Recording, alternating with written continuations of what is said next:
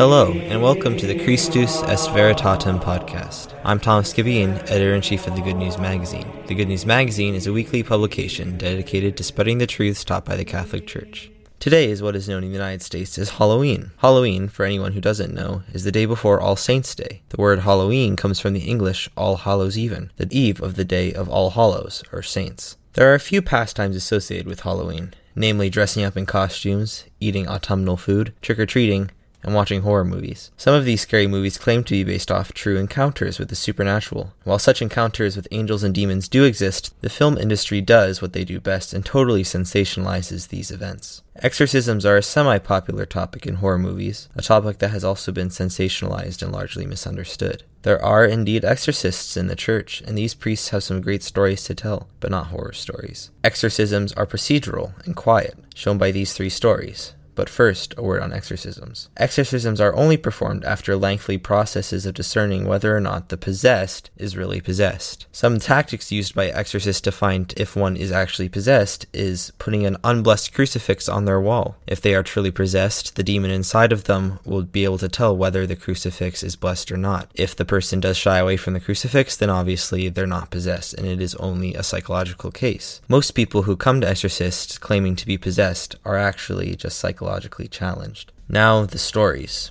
Editor Ben Wells here. I've added some extra sound effects to these stories for a more interesting listening experience. Please enjoy.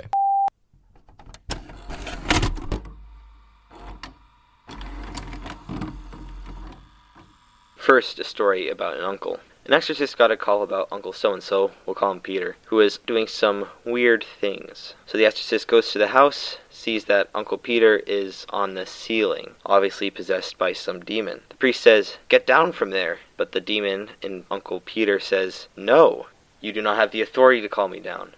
The priest says, He's right, and remembers that he had not yet gotten permission from the bishop. Then he calls the bishop. The bishop gives him permission to drive the spirit out of Uncle Peter. The priest, now with authority from the bishop, exorcises the spirit out of Uncle Peter, and Uncle Peter is no longer possessed. Our second story is about a woman and her brother. A woman who felt that she was having some interesting events with spirits came to an exorcist. It appeared that what was happening had to do with her brother who had committed suicide a few months beforehand. While this woman was talking to the exorcist, her face changed to that of her brother's. The brother then told the priest that through some prayers of his family members, through the intercession of the Blessed Virgin Mary, he had not yet had his particular judgment. The priest then asked the brother's face on the woman whether he was sorry for having committed suicide. He said he was not sorry for having c- committed suicide when he had done the act, but now was very sorry. The priest then asked him, Would he like to go to confession? The priest then heard the confession of this man who had died months beforehand, and as soon as he had given the brother absolution, the woman's face then reappeared. She was never disturbed by her brother again.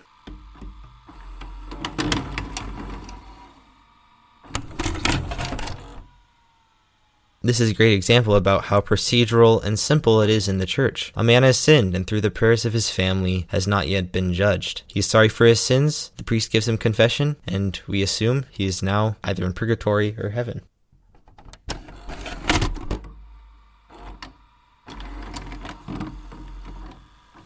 Our third and final story is about a rectory. Shortly after the pastor of a church had died in Russia somewhere, the rectory started experiencing some abnormal events, such as knocking on walls and doors. The exorcist and his priest were called over, and they went through every single room asking the spirits haunting where they were and things of that sort. Eventually, they found that the knockings and hauntings were happening in the office of the late pastor. They went in there and opened his drawers, and there they found tons of letters which were associated with the stipends or the money given for mass intentions. The money had been used, but the mass intentions had never been said. So the bishop and the exorcist had all of these intentions spread out across many different priests within other dioceses as well as their own. I happen to know this story through a priest who knew a priest priest who had some of these mass intentions said. As soon as the very last mass intention was said, the haunting stopped. This is also a lesson that we need to pray for the dead, not just because we don't want our things haunted, but because they need it.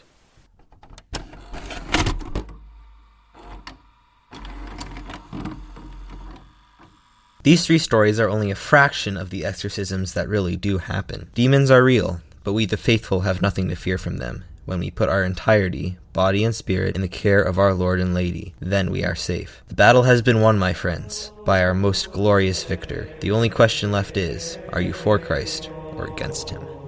That's all I have for you in this episode. This episode was presented by Thomas M. Cabeen, with additional audio from Ben Wells. It also featured sound effects licensed in the public domain. This episode was produced and edited by Ben Wells. Subscribe on whatever platform you listen from to never miss audio content from the Good News Magazine. Check out our other content on our website, goodnewsmagazine.xyz, linked in the show notes. Thanks for listening.